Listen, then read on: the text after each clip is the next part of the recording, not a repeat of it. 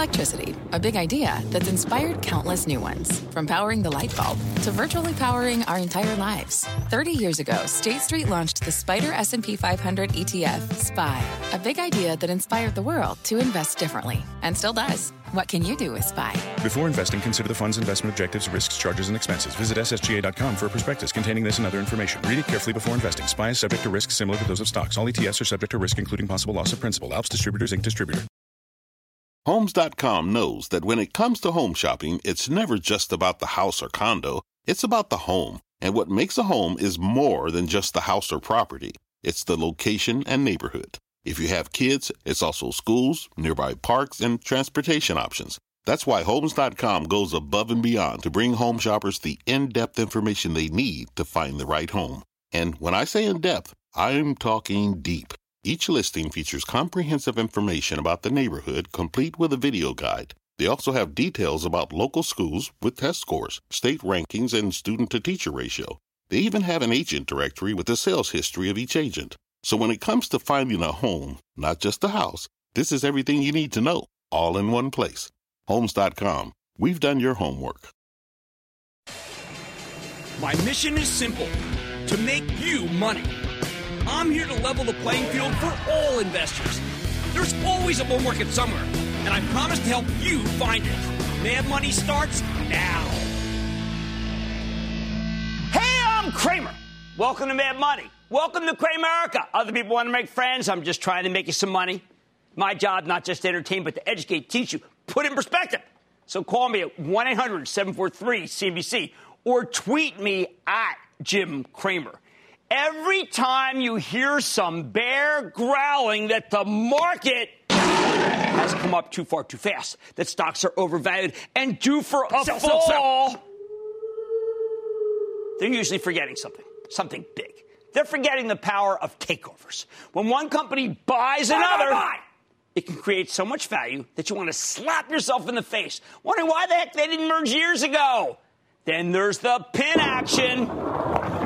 Whenever you get a deal, it tends to boost the value of all stocks in the same sector, which in turn drives up the entire market.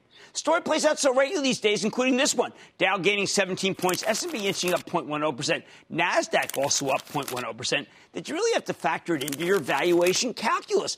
It just makes you more bullish. Hey, come on, we saw it just today when Hasbro made overtures to Mattel, which I think would be a brilliant move. You know, we like the stock of Hasbro. Mattel stock surged over 20% merely on word that talks are happening. But more important, Hasbro, the potential acquirer, saw its stock jump 6% because the synergies would be so enormous. One toy company that owns all those toys.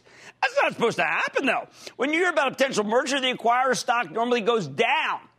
Lately, though, we've seen a lot of deals just like this one where both stocks go up. But it makes sense that this hazmat combination, like I could. Res- Oops, there's the man. God, I look, I look younger then. Hmm, could be. Anyway, um, this hazmat combination has. I kind of like that look. That's a good looking suit. Oh, it's Xenia, no wonder. Um, it, it- this combination has investors so excited. Hasbro's taking advantage of the recent Toys R Us bankruptcy, which crushed Mattel's earnings, and to help eliminate the company's long-standing dividend for a price that will likely be a lot lower than where it was trading as recently as seven or eight months ago. Now, you saw it in semiconductor land when Broadcom decided to pursue Qualcomm, a company with a fabulous reputation for technology but that's been hampered, really been hampered by an epic battle with Apple. Apple's the largest customer. Customer's always right.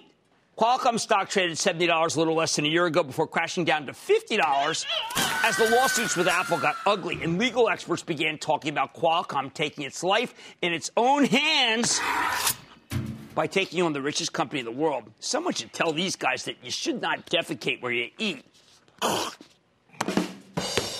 Then along comes Broadcom, which, like Hasbro, sees an opportunity to take advantage of Qualcomm's self inflicted wounds to buy it for a discount.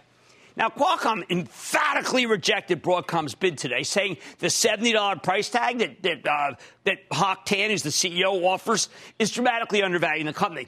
You know what? I couldn't agree more. But Broadcom can uh, obviously afford to pay more, even as the proposed $105 billion deal, I'm telling you, takeovers are everything here, would already be the largest acquisition ever in the tech space. When it was first announced, Broadcom stock soared along with Qualcomm's until you heard the definitive no from the latter last week. But the, la- the rally made a lot of sense. As a merger with Broadcom would quickly solve the Apple issues, Apple and Broadcom have a great relationship. Everyone could live happily ever after. The rally in Qualcomm stock today tells you that another bid could be afoot. I think the stock's still worth owning, uh, knowing that Broadcom gives them a safety net. If Qualcomm loses to Apple in court, shareholders win either way. Then there's Tyson Foods, which bought Hillshire Brands for $7.7 billion three years ago after a furious bidding war with another meat company. At the time, I thought it was dramatic overpay. I said so on the show, but it turned out to be a genius move. And Tyson stock has zoomed from the low 40s to 75 as the company has consistently beaten expectations. Turned out it wasn't an overpay. It was an underpay. This morning's terrific earnings report confirms what CEO Tom Hayes told us not that long ago on the show that the combination will let Tyson's dominate at McDonald's, at the supermarket, at the export market. Hey, how about this one after the close Buffalo Wild Wings? Dow Jones reported t- tonight that it got a takeover bid north of 150, sent the stock skyward for 31 bucks. You know that all the restaurant stocks will be revalued upward tomorrow based on the Buffalo Wild Wings offer. but how about the flip side? Not every takeover is a great idea. On the flip side, you've got a company like General Electric GE's become the poster child for bad acquisitions, going all in on oil and gas at the peak, all in on power when the business was about to turn down. The oil service purchases near the peak and then during the downturn, Lufkin 2013, Baker Hughes last year, were bad enough. But the worst was GE's $10 billion takeover of Alstom's power business in 2015. At the same time, GE sold NBC Universal, parent company's network, to Comcast for what now looks like a song. And over the course of several years, they divested some pretty good financial businesses that could be coining money for them right now. Finally, it was right to keep them. It's like they were deliberately trying to get everything wrong. How bad is it? Bad enough to force GE to cut its dividend in half today. Bad enough for the stock to lose 7% of its value just in one day alone. And from June, it's gone from $29 to 19. It was lower today. Of course, it wasn't just the dividend that got the Steve Buscemi, the Steve Buscemi woodchopper uh, treatment. Remember that? Mm-hmm. Like Asplundh. It was also the earnings estimates. The 2018, yeah, was, they, they took the Asplundh to GE. You know what? The chipper shredder. Ooh, that's a good image. The 2018 number declined steadily from two bucks. Then they're going to buck 80. Then we're going to buck 60. I mean, Jeff Immelt told us that on the um, on the show. Buck 60 was the uh, consensus estimates. A 125. And now it's down to a dollar. Uh, that's horrendous. This is a big company. How could they be off so much? Now, before I tell you what I think can happen here, let me just say that I got the stock of GE wrong. My Charitable Trust owns it. It's been terrible. It's a big mistake. I believed in the numbers the company put out. Does that make me a dope? I don't know. I was suspicious of the oil and gas and Alstom power buys. But the company was so wildly and now clearly irresponsibly bullish about the synergies that I found it difficult to be as skeptical as I should have been as I normally am. I should have figured that the story was too good to be true, but I knew GE, I knew the people. Well, that was wrong. I should have been far more critical of how GE accounted for its numbers because they were uniquely opaque. If the company had been more open when it comes to disclosure, I would have told you to sell the stock ages ago. But that's on me. I should have been better. I have been very critical of both myself and the old Jeff Immelt regime. I did think today, though, was a breath of fresh air. The new CEO, John Flannery, you know, he's a 30 year GE veteran, but don't hold that against him. He's going to sell a bunch of divisions to raise money, including oil and gas, and perhaps most important, he's going to shake up the board, remove directors who checked off on so many wrong-headed decisions. Let's spread, spread the blame here a little. That board is culpable. I say bring it on. The good news here is that Ed Garden from Trian, Nelson Peltz's excellent engaged investor fund, has joined the board. And while having one truly involved and active director may not seem like much to you, it could give Flannery t- uh, cover to make even tougher choices. Board shrinking from 18 to 12. Uh, Garden might have even more influence. Good news, uh, given his reputation for cutting the fat and changing the culture of companies he digs into. Is GE the stock a buy down here? That's a rough one. Flannery said today that next year is a massive, heavy lift. Eh, I don't know. I don't like to lift massively. More important, if the company's only going to earn a dollar per share next year, then it should be valued at around 17 at most, because that's the price to earnings multiple of the weakest conglomerates in the market right now. And GE is by far the weakest conglomerate. Now, it doesn't do any good to call GE a travesty anymore, rail against the ill advised accounting, or even pillory the old CEO. I'm kind of done with that. Actually, everybody's done with that.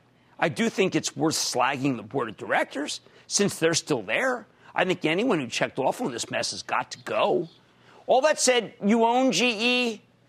I don't recommend selling it down 40% year to date because if Flannery is at all successful at cleaning house and cutting expenses, I think it can earn more than a buck next year, which would make its stock too cheap to ignore at 18 to 19 dollars. Maybe it doesn't get through 17. But Flannery has to act fast. There can be no sacred cows, no more hype, no more unfulfilled promises.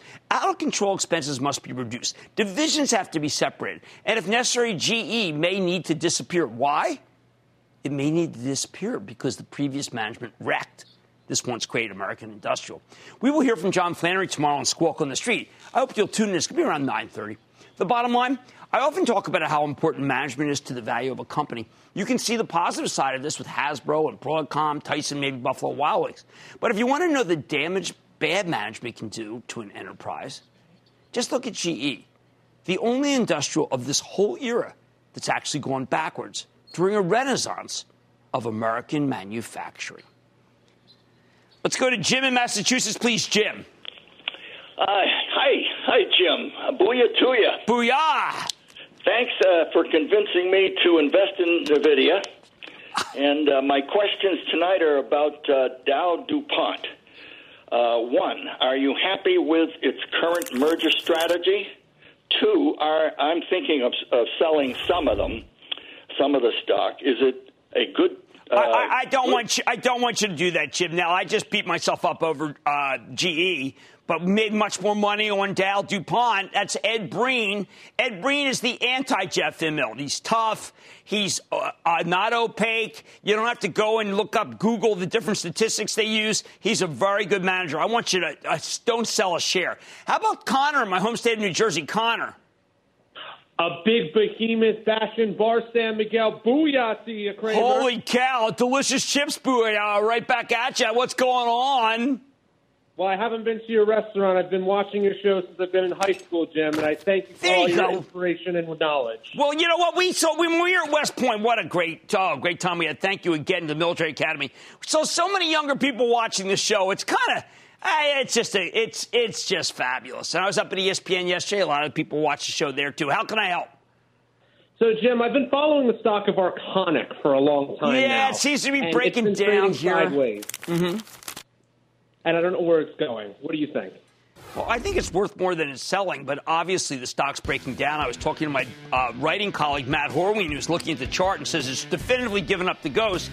I think there's a lot of value there, and it's going to be brought out uh, when we get the management team uh, really in action. So I'm not, uh, I'm not disheartened, but I see it's going to go down before it goes up. But we're going to hold it for action alerts. We're going to tell club members that when we have our big conference call tomorrow. All right, we've seen takeovers that are bountiful. We've seen management that brings their companies forward. Then we've seen GE. The only industrial company of the era going backwards. And all I can say is, what a shame. What a shame.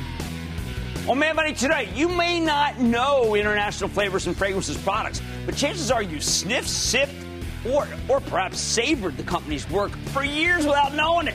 Could innovative new items help this tech stock that masquerades as a flavors and fragrance company go higher?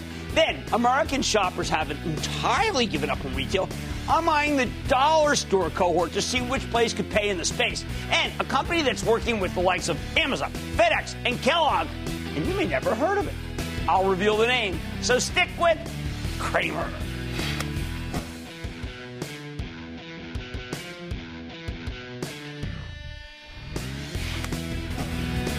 Don't miss a second of Mad Money. Follow at Jim Cramer on Twitter. Have a question? Tweet Cramer. Hashtag mad tweets. Send Jim an email to madmoney at cnbc.com or give us a call at 1 800 743 CNBC. Miss something? Head to madmoney.cnbc.com.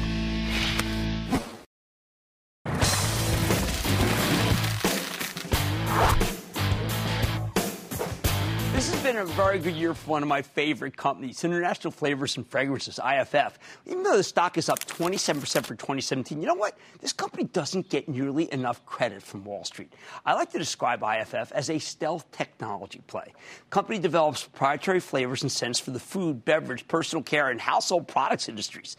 We know how competitive things have gotten in the food and consumer packaged goods space. These businesses are always fighting for market share. They need any edge they can get, which is where IFF comes in because a better taste or better smell can give these players a real advantage over your competitors. Now, last week, IFF reported an excellent quarter, a 5 cent earnings beat off a $1.42 basis, higher than expected revenue of 12% year over year. Stock surged in response, although thanks to the weakness late last week, the stock is now four bucks down from its 52 week high. So, should you pounce? Let's take a closer look with Andreas Fibig. He's the chairman and CEO of International Flavors and Fragrances. Find out more about the quarter and how great this fantastic old line company, believe it or not, is doing. Mr. Fibig, welcome back to Mad Money. Nice to meet Good you. to see you. Holy cow, you brought me some Bar San Miguel tortilla Yeah. chips. I hope it tastes as well as it looks like. Well, it. uh, let's find out. Yeah. Uh, I immediately want to know, and our viewers will want to know. Okay, so what do you do for taste? What is it? You know, what is your part in the process? So what is really important here is that if you look at the new taste, the new what people really want, what new what younger people want, Mm-hmm. and how taste is changing in this country, it's really important that you have a clean label. And that's something which we accomplish here with mango A clean salsa. label. Clean label. Now, what does that mean? That means basically that you have very few artificial ingredients. It's all natural. And is that because the younger people they look at this stuff now, right? They look, They look at, the this. label, yeah, absolutely. We never looked. You and I never looked, right? We just took it for granted. It tasted good. True. So that is a clean label product, and uh, we believe it will excellent fit into the, the remake of restaurants like Bar San Miguel. Well, let me ask you. This has a terrific kick to it. The old days, I would presume, if you bought it in a store, it wouldn't have a kick because too many people would not want it. Has it chipped to the point where if it doesn't have a kick, younger people won't take it? Yeah, exactly. And that's the reason why you really have to segment your consumers. And that's what we do. We do every single year around about 500,000 consumer interviews to find out God. what is specific, what is going on, what is the latest trend, and then we design our products. Now, I saw you've got this huge plant, uh, factory open up in China. Now, I mean, to me, that means you had a billion more people who may be introduced to. Well, I know IFF does business everywhere, but this is a very important plant, right? No, ab- absolutely. And we have outgrown our, our uh, older ingredients plant in China, and that's the reason why we built a new one with a more capacity and with a better sustainability footprint as well to make sure that we basically comply to all the regulations Right. and that we can show what we can do in China. And that's mostly actually for the Chinese market and some export as well. Okay, well, interest. One of the things that uh, people need to know, it's not like you're putting up numbers: twenty percent uh, profitability, adjusted operating pro- uh, profit margin, high return, seventeen point six percent, uh, operating cash flow growing. But you're not a young company. How are you able to accelerate like this? Yeah, actually, company is 128 years, years old. So there are two secrets, I, I would say. One is differentiation through technology. And if you look like to a product like this, it's a lot of technology in which helps us basically to create these products. We acquired a company called Powder Pure in Oregon earlier this, this year. And what they take is they take food side streams and have an infrared drying technology, which is patented, and they make it into powder, and it is 100% natural. You can use it for taste solutions. It's in here, for example, and for color solutions. So differentiation is key. And the second thing is what we have discovered over the last couple of years that many of our smaller customers are actually much more dynamic in the market than the bigger ones. And we have now an extra unit, it's called Tastepoint here in the US, focusing on this middle market, and it's really growing very well in double digits. Well, this is interesting because the fight over Procter and Gamble was about. Mean, this is uh, Mr. Peltz uh, versus mm-hmm. the board.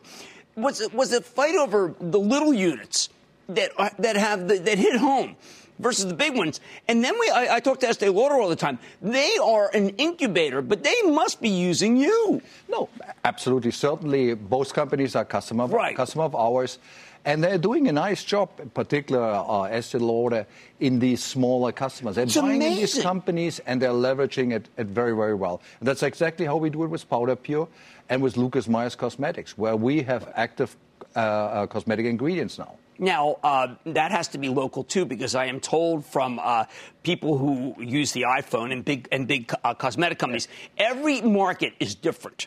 And for cosmetics, every market is different. So you have to be local just to be able to service those markets. Absolutely. And IFF has 34 creative centers in different countries and markets where we really find out what the consumer wants and what can we offer to our customers. All right, one last thing because I know we've got to go, but please tell people how much, how many roses you have to use, say, to get an ounce of rose oil. Yeah, it's almost a metric ton for just a kilogram. a metric huge. ton. Yeah. So you have to have roses from all over the world. All over the world. We have uh, fields in Turkey or in Romania to harvest it and bring it to Grasse in France, where we do all these natural solutions. Well, you're, you know, you work at a remarkable company, and you're terrific CEO. That's that's Andreas Fibig. He's the uh, International Flavors and Fragrances Chairman and CEO. We all call it IFF. What a great company. Thank you so much. Thank you.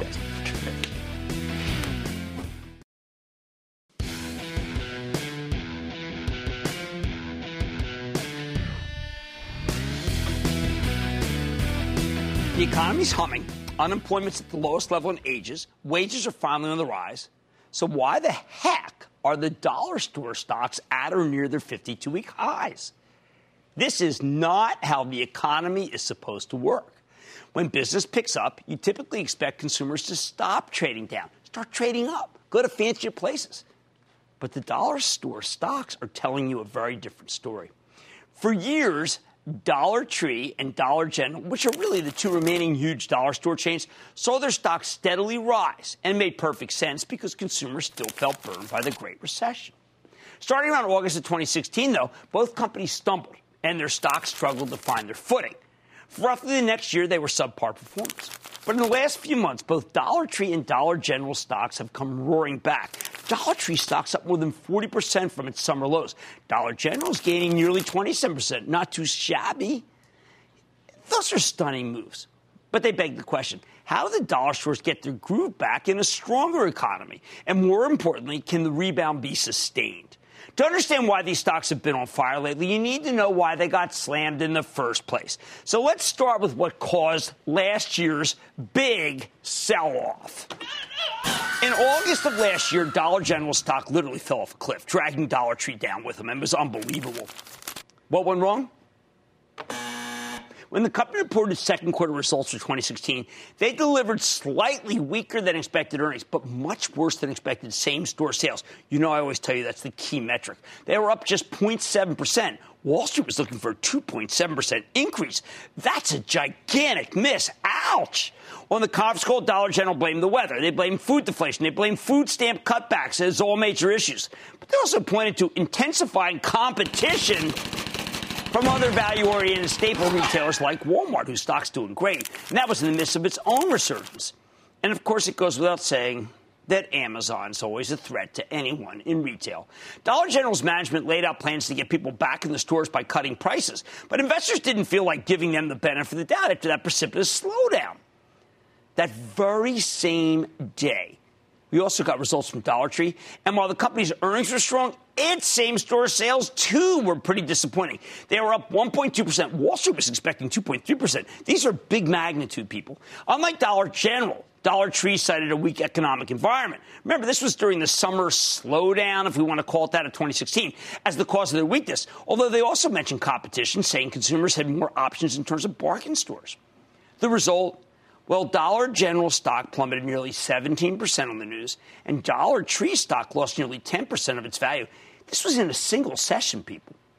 And if you thought this was just an isolated bad earnings period, you were gravely mistaken. Over the next few quarters, the dollar store chains continued to disappoint. By the time the third quarter rolled around, Dollar Tree delivered some decent 1.7% same store sales growth, but Dollar Gen gave you a hideous 0.1% decline. Culprits? Food stamp cuts, food deflation, lower pricing designed to gain market share. Analysts fretted that all of Dollar General's excess inventory would put real pressure on the company's margins. It was a nasty time. And the fourth quarter results in March weren't much better.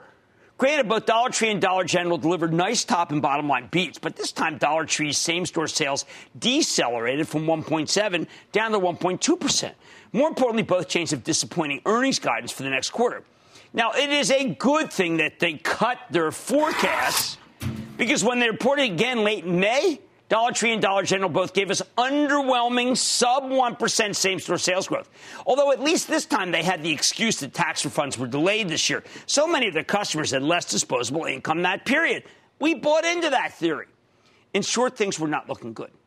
However, it's important to point out that during this period of serial disappointments, both chains were indeed working hard to turn things around. Dollar Tree initially saw some success with their traffic initiatives. They remodeled some of their stores, tested new products, and spruced up their health and beauty offerings. As for Dollar Tree, my personal favorite, remember these guys acquired Family Dollar, the laggard of the group back in 2015? And during the first quarter of this year, those Family Dollar stores finally started to show some long awaited improvement. And that was a big delta, as we call it. Both stocks ended up bottoming this past summer, and since then they've been off to the races. Dollar Tree vaulted from 65 to over $93 as of today. That's a move worth catching. Dollar General climbing from 66 to over 83. Oh, and they both pulled back nicely today. So if you've been waiting for that opportunity, this could be your chance. It could be premature. First, we need to understand what's driving the rebound. Most of this run came after the dollar stores reported their second quarter results. Let's look at those.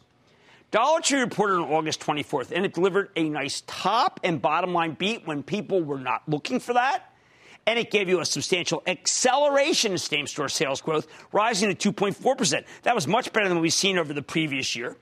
Even better, the company raised, not cut this time, but raised its full year earnings guidance. Dollar Tree saw positive uh, traffic, leading management to say, and I'm going to quote here, no reason to believe that we're not with the wind to our back. Holy cow, they had wind in their faces the last few quarters. More important, the stores the company acquired from Family Dollar, they are seeing major improvement now. Their same store sales have, have gone positive. Gross margins grew by leaps and bounds, up 550 basis points year over year. Again, people, this really hard to move that battleship that fast. Then Dollar General posted a solid quarter a week later, slightly stronger than expected revenue, a tiny earnings miss, but more important, the company's same store sales increased by 2.6%. I cannot stress that metric enough. Again, that's a heck of a lot better than what we've been seeing over the previous year. Dollar General's efforts to boost traffic, like remodeling stores, rolling out more health and wellness offerings, I've been there. They've really done this. Selling more fresh produce, they're paying off. Meanwhile, management told us that the headwinds they've been experiencing have started to abate. Food price deflation is less of a problem, and consumers have adjusted to the decrease in food stamp benefits. And Dollar General believes they keep bringing in more customers while boosting their gross margins via better sourcing and logistics, not to mention making the stores run more efficiently. Now, some of this comeback simply has to do with an improving economy and a value conscious consumer. The cheapness people learned during the Great Recession, this is that new frugality I talk about, won't be disappearing anytime soon. But a lot of it is because both Dollar Tree and Dollar General buckled down and did what they had to do to turn things around. Plus, let's not forget that both chains will be facing very easy compares for the better part of next year, meaning it'll look really good versus what happened last year, which means that they should be able to continue to report good, good earnings. Suddenly, the industry seems like it's back in business, and while the stocks have rallied hard from here, you know what? They're still not that expensive. Dollar General, General 17 times, Dollar Tree only for 18 times. You know, it's a bit more expensive than TJX, which my charitable trust owns, but cheaper than Walmart. Here's the bottom line. After struggling for the better part of the year, the dollar stores have gotten their group back, and even though the stocks have run in recent months, I think Dollar Tree and Dollar General could have more upside, which is why they look so attractive when their stocks pull back like they did on this very day. Let's go to Ralph in Hawaii. Ralph! Oh, yeah, Jim. Booyah! Hey, JD. Last week they bought the beef. Sunday night they came out with some fantastic numbers. What do you Think they were great numbers. JD.com did report great numbers. The only stock that I'm recommending over there is Alibaba, and it had a little profit taking, but JD did have great numbers. You're absolutely right. All right, got dollar signs in your eyes? Well, the dollar stores make a lot of sense here. I think Dollar Tree and Dollar General could have more room to run. I am more partial to Dollar Tree. Much more mad money ahead with 42 days until Christmas, that's all. I'm focusing on an unconventional holiday play. Don't miss my exclusive with the company that has a hand in many of your favorite e commerce names. You probably don't even know it.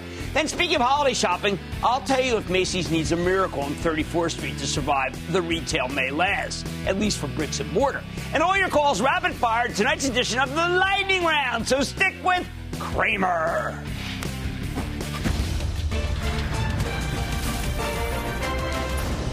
Tomorrow, kick off the trading day with Squawk on the Street.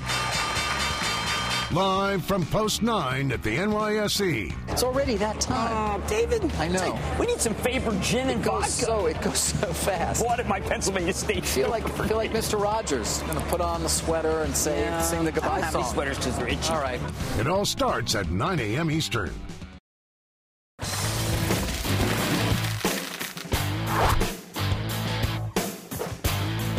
Talking about how Amazon and its online brethren are tearing old fashioned brick and mortar retailers to shreds.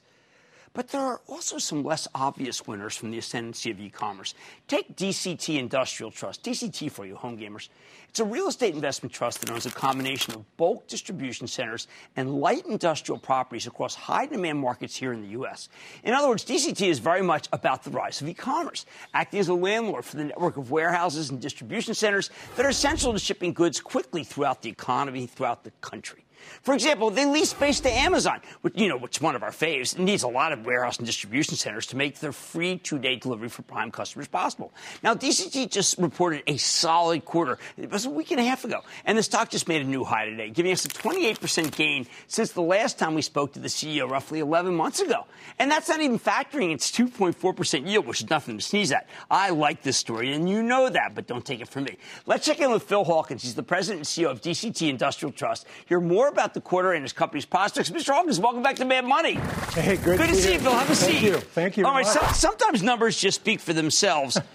98% occupancy. No one has that. I mean, what kind of demand do you have? You know, couldn't have dreamed it five years ago. Right. We're not complaining today. The opportunity it creates, so, is pushing rents and cash flow. So as a result, earnings have done well. We had a good quarter. Now, one of the things that you said in your conference call I thought was really kind of interesting. You talked about it's not necessarily, you say, oh, I'll just quote you. Um, they, the people want to be in places that industrial hasn't necessarily been before, or it's very old industrial product that needs to be redone, and it just takes time. So this is a specialty that I think is, people don't realize. They might say, oh, warehouses, anyone. There's no gating factor. But you've got a very particular set of skills. You know, it's a different business than it was 10 years ago when you go out and buy a cornfield from a farmer. Right, that's you know, now you're in, in locations much closer to the city, land that has some other use on it or some other problem. Our focus for 10 years has been go find that land, solve the problem, tear down the building, rezone it, whatever it takes to create an opportunity. But it's more surrounded by, it's less likely to be exposed to more supply than you'd want. Well, that's why when I look at the map of where you are, I mean, you're basically where people are, and I'm used to distribution. I'm like, I go on I-95 uh, from Phil. I'm from Philadelphia, from Philadelphia, New York, and there used to be the cornfields, and then there would be these big boxes, and you'd say distribution center, but that's not where you are. You're right next to where the people are. You want to be right where the people are. right. And in today's world, you know, customers want it tomorrow. They want it today. Right. And and they, you know what? they can get it today. And we want to help our customers figure that out. Now, a lot of your companies that are clients, like you know, J.M. Smucker, Kellogg, Coca-Cola, Clorox, I mean, these are consumer product good companies, so they are obviously part of the e-commerce chain now, very much so too. Their product is being consumed a lot of different ways, brick and mortar, but more and more often online. Now, are you? Uh, let's say you, uh, you go into New York. Are you looking for abandoned factory spaces? That's what's best. You know, we've been more focused on uh, probably easier to develop than that. Uh, it might have an old warehouse on it. It could have a, a, a, a shopping center. for example. Yeah, well, that's where I'm going. I wanted to know. I mean, there's a we keep hearing about these malls that are dead or dying, but they're near local popul- big populations. Are they natural targets? You know, we're working on a few. Okay. The challenge is zoning. Nobody wants our product. And our product trucks, you, trucks and noise. Right. And the challenge we uh, we're looking for any site. There's no easy formula. Right. We need to find the solution that works for the location itself. It might be a, an abandoned or, or underutilized uh, mall. It could be a former warehouse. It could be a, a, a former uh, uh, factory that has environmental issues. Oh, you mean oh, so a brownfield? A brownfield. And you can use it because it's depending upon what you put in there, it's okay. You have we have less exposure than perhaps some other uses, and we're working with brownfield developers who can help solve some of those problems as well. You know, I want to ask you there's an article today about something that a lot of our viewers are fascinated about, which is autonomous vehicles. Do you see autonomous vehicle trucks coming up to your to your factories and unloading right there because you've got robots inside? I mean, everything could be, be digitized. You know, automation is perhaps a key to productivity. The challenge our customers have is more people than real estate. Truck oh, drivers, oh, really? oh, people in the in the warehouses. While there may be a lot of uh, automation, right? They need a lot of people to get those parcels out to the consumer. Okay. Staffing right now is a big challenge. I think every, throughout the economy. We, we mentioned that in your conference call, but I figured you guys know how to get them better than anybody. Well, you know, you try, right. and, and you, but but finding those people is the biggest challenge all of us have, even our company. Wow. Okay, just go back for a second. The, uh, the self-driving car. I was on an Nvidia truck. Yeah. I was on an Nvidia conference call. DHL's the biggest. And DHL's, you know, that you, you. I mean, I have to believe that all these companies are the kinds of things. I mean, you're in contact with FedEx and UPS. Are they just coming in and out of your places constantly? You know, the the logistics companies are thriving right now. Uh, many of them are public. Many right. of them you talk about and they're all thriving because they're, they're solving a, they're solving a problem that needs to be solved, right. which is getting product through congested highways to a consumer right. as quickly as possible. Well, I am so glad you came on. Last time, I just I tell people always want real estate investment trusts, but they you know, they don't necessarily want the these shopping malls other than Federal Realty. You're the best way to play this whole e-commerce. I really think so because it's just you should. Look, and I want everyone to look before you buy anything. The consistency of your company is rather amazing. You know, sustained results is important. That's we've what people want. We've focused on on locations that will thrive over long periods of time. And that's, to me, the secret of delivering consistent results over time. Well, it sure has worked for you, and it's worked for our viewers. That's Phil Hawkins, President and CEO of DCT Industrial Trust. This is the real e commerce economy. Mad Money's back after the break.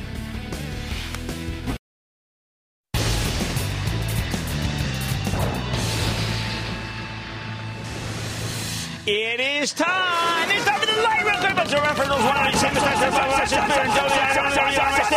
Play the sound. And then the lightning round is over. Are you ready, Ski Daddy? It's time for the lightning round question. I'm going to start with Bill in New York. Bill. Hi, Jim. How are you? Good, Bill. How about you? I'm good. Uh, I just was hoping you could give me your thoughts on Brinks. Oh man, we like Brinks. Remember we did that piece about uh, how the marijuana retailers need Brinks. The stock has come down a lot. I think it's a buy. Let's go to Nikki in Illinois. Nikki. Yeah, hi, hi, Jim. The stock is uh, Rio Tinto. You know, I'd rather own Freeport. Honestly, FCX I think is fine. Let's go to Corey in New Jersey. Corey. Hi, Jim. Booyah, booyah. Hey. Double booyah. a dead giant fan from the state of New Jersey. Ugh. Got a question for you on Cisco. I think when Cisco reports this week, I expect a decent quarter. Uh, I don't expect a blowout quarter, but I expect a decent quarter. Let's go to Lance in Florida. Lance! Jim, booyah to you. Booyah! Hey, love the show. I got a two part question, Jim, uh, regarding Acadia, ACAD. With a 35% decline in the past three weeks, would you currently add to the position at these levels? You know what? I'm going to have to do a deep dive on why it fell down 35% rather than just say, hey, it looks like a good level, because that's a pretty steep decline. Let me do some work. How about David in Kentucky? David. Jim, thank you for taking the call. I have a yes. question about CSX. I like Union Pacific more. I think Union Pacific is a better rail. Let's go to Rob in New York. Rob. Yeah. Go ahead, Rob. Uh, Mr. Cr- uh, uh, uh, this is Rob from Pleasantville. I want, I want to thank you and the staff for all you do, and Absolutely. my stock is ENB Enbridge. You know, I've liked Enbridge because it's a growth pipe, and I think that those are fine. It's got a decent yield, and I think that uh, I count it. I count it's in favor of it. It's got a five percent yield, and it's at a 52-week low. That seems like a bargain to me. Al Monaco comes on the show. He's stand up. Let's go to Adi in Indiana. Adi. Hey, Jim, this is Adi here. Booyah. Booyah. Hey, I'm a new fan of your show. Really enjoying watching it. Thank you. Hey, uh, I'm calling about this company LogMeIn. I actually heard about it uh, on your show, you know, a few weeks ago. Right. Uh, the company has been posting pretty good earnings for past couple of quarters, but the stock has been taking a beating for past. Well, I mean, it's weeks. valued at some outrageous level for connectivity. I got to tell you, I'm taking a pass on it up here. It's, uh, I, I don't know, man. That seems rich. Elliot, New York, Elliot. Hey, Jim, booyah. Booyah. My question is on ELF Beauty. The last two quarters. ELF, it had a decent quarter. Nobody cared. This is what's bothering me. That's why I've been saying Estee Lauder, Estee Lauder, Estee Lauder, EL. Go to Jordan in Texas. Jordan. Hey, Jim. Thanks for taking my call. Of course. Hey, I was wondering uh, what you thought about D now trading down here below book value. Is it time to back the truck up? No, I mean, like, I, you know, look, I, these oil stocks are just too rough on me. And that, ladies and gentlemen, is the conclusion of the Lightning Round. The Lightning Round is sponsored by TD Ameritrade.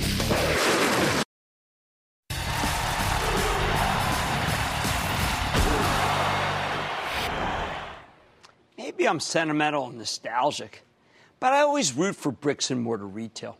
Perhaps it's because my family always met at the Wanamaker's Eagle, or because my mom worked at Lits and my dad worked at Gimbel's, two defunct chains that were once retail bedrock, at least in Philadelphia. So when I listened to the Macy's and J.C. Penney conference calls last week, I kept wanting to hear that the holiday season would be just like a few years ago, when Macy's stock traded at 73 bucks, July of 2015, and Penney ticked at 43 back in February of 2012. They're at 19 and $2.95 today. Instead, we heard the same kind of tale of woe, the struggling stories, the same defensive nature, with the only twist being a better control of inventory and a sense that they can continue to plod along. Something that the people behind Gimbels and Lits failed to do, so give them that. Now, there was a lot to like on the Macy's call as CEO Jeff Gennette reassured us about the balance sheet, let you feel pretty darn good about the stock's 7.8% yield, gave us a sense that Macy's is here to stay, and that, along with the lean inventory, is why the stock rallied so hard when it reported. JCPenney's Marvin Ellison, the CEO, talked about how retail is a balance between art and science and curation by smart merchants. I liked his comments, but I wonder if maybe these days it's more about science and price. Because isn't that exactly what Amazon offers to its customers? Penney may know what its customers like by looking at what they bought, but Amazon seems to be able to anticipate and offer anything at even lower prices if they want to. Penney has to pay rent, pay salespeople, and be ready for an on or offline purchase, which means they, can, they, they have to have a lot of inventory, maybe too much. Amazon, by its nature, has none of those problems. And it's not like you can say Penney has a customer base that's very loyal after the old regime, the one previous to this one, burned all the bridges with their old customer base. I like that Penney has a solid franchise in its Sephora store within a store. That's cosmetics. And that appliances seem to be selling well, according to the call. But I wonder if this is one of those is that all there is situations? I mean, the once huge chain that is J.C. Penney may be an afterthought. Macy's fortunately never went through a bitter and failed redo and has substantial real estate assets that it can still monetize. But here's what I really like about the new CEO, Jeff Gennette. I felt that Macy's stores had gotten tired, but Gennette is doing everything he can to make them look better while rolling out a, lo- a new loyalty program to retain longtime, big time customers. Although they might as well just turn that thing over to Salesforce.com, I think they'd do a better job. Now, look, I don't mean to pick on Macy's or J.C. Penney. It's just that I have a lot more nostalgia for these chains than for the relative newcomers like Nordstrom or Kohl's. Eh, that's, of course, because I'm in the East, especially since I grew up in a household where all we did was talk about retail. However, Nordstrom and Kohl's are very different animals from the traditional mall-based players like Macy and J.C. Penney. Nordstrom's store count is less than half the size of either Big Dog. It's still putting up new locations, including, by the way, a new flagship store in New York City opens next year. Kohl's has a larger store count, but they're also still adding to it. Meanwhile, Macy's is closing 68 stores, Penney shutting down 138. That said, all these chains share the desire to make their brick and mortar art, and more, art more than science, and, and they want it to be a virtue, typically by talking up about some talking about something that is a little uh, kind of hard to understand. They talk about BOPUS. BOPUS, B O P U S. That's uh, buy on uh, online, pick up in store. BOPUS, for lack of a better acronym. I guess I got to go get BOPUSed. To me, it all seems a little forced, frankly. Only Kohl's has a strip mall parking lot that makes it easy to BOPUS. The rest just don't have many locations that are BOPUS like in order to be BOPUS conducive to BOPUS takeout. The fact is, if you had to start Macy's over right now, you'd either throw it throw in the towel from the get go, or you'd go 100% online. You wouldn't BOPUS. And that's really the sad fact here. Just like we would never have built cars for humans if we had known that robots could drive them better, we wouldn't have built malls knowing that the internet could be a more efficient ordering system.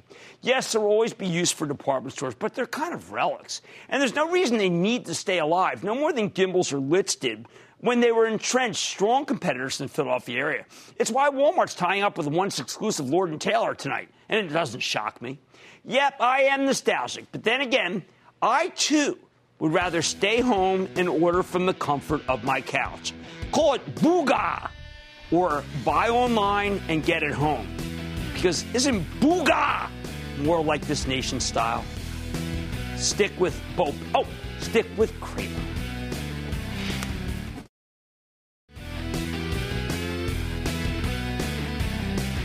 The few seconds left, I just feel like I lost in the shuffle, forgot to talk about Nvidia and Disney. Both had excellent quarters. Both stocks are up. Both stocks, I still think, are worth buying. Nvidia's had a big run, but I think it is absolutely terrific. I like to say there's always a bull market somewhere. I promise I'll find it just for you right here on Mad Money. I'm Jim Cramer, and I will see you tomorrow. Take your business further with the smart and flexible American Express Business Gold Card. You can earn four times points on your top two eligible spending categories every month, like transit, U.S. restaurants, and gas stations. That's the powerful backing of American Express. Four times points on up to $150,000 in purchases per year. Terms apply. Learn more at americanexpress.com slash business gold card.